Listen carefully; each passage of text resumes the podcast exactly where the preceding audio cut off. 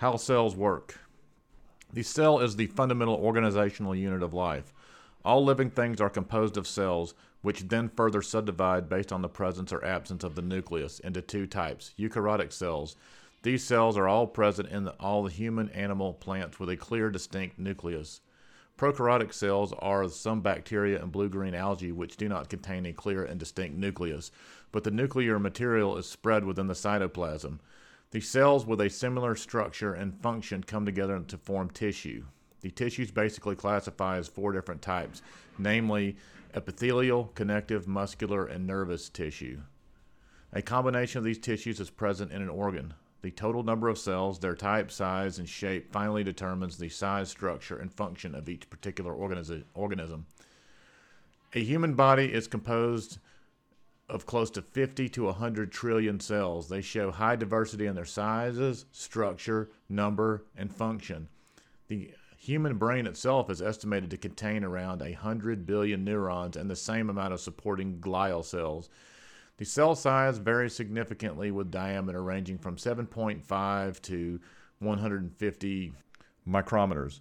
They are classified into different types and intended to perform specialized activities like nerve cells, muscle cells, etc. Classically, estimates that are there estimate almost 200 different types of cells in an adult human body based on a histological or morphological perspective. Internal respiration refers to the delivery of oxygen to cells and removes waste carbon dioxide through internal respiration, another key function of the respiratory system. In this respiratory process, red blood cells carry oxygen absorbed from the lungs around the body through the vasculature when oxygenated blood reaches the narrow capillaries, the red blood cells release oxygen. It diffuses through the capillary walls into body tissues. Meanwhile, carbon dioxide diffuses from these tissues into red blood cells and plasma. The deoxygenated blood carries the carbon dioxide back to the lungs for release. Cellular respiration refers to the complex chemical chain reaction that occurs when oxygen is used to convert nutrients into energy. The process involves oxygen, not unlike a fire. The body is comprised of millions of specialized cells that have various functions necessary for life. If the cells are lacking in fuel, sugar, or oxygen, the chain reaction will not occur and the cell could cease to function or live. The process of cellular metabolism produces carbon dioxide as a waste product, not unlike smoke. The main reason you need to eat is to get energy. Food is your body's only supply of energy. However, this energy must be converted from the apple or any other food you eat into an energy source that your body can use. The process of getting energy from your food is called cellular respiration. How does the food you eat provide energy? When you need a quick boost of energy, you might reach for an apple or a candy bar, but cells do not eat apples or candy bars. These foods need to be broken down so that the cells can use them. Through the process of cellular respiration, the energy in food is changed into energy that can be used by the body's cells. Initially, the cell, the sugars in the food you eat are digested into the simple sugar glucose, a monosaccharide. Recall that glucose is the sugar produced by the plant during photosynthesis. The glucose or polysaccharide is made from many glucose molecules, such as starch. Is then passed to the organism that eats the plant.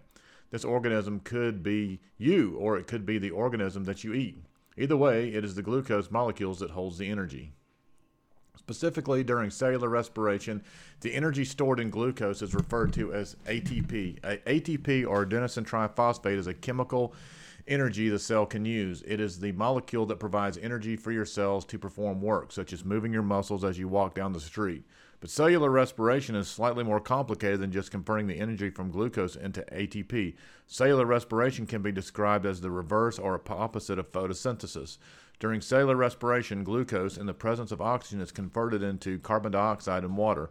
Recall that carbon dioxide and water are the starting products of photosynthesis. The process can be summarized as glucose plus oxygen equals leads to carbon dioxide and water. During this process, the energy stored in glucose is transferred to ATP.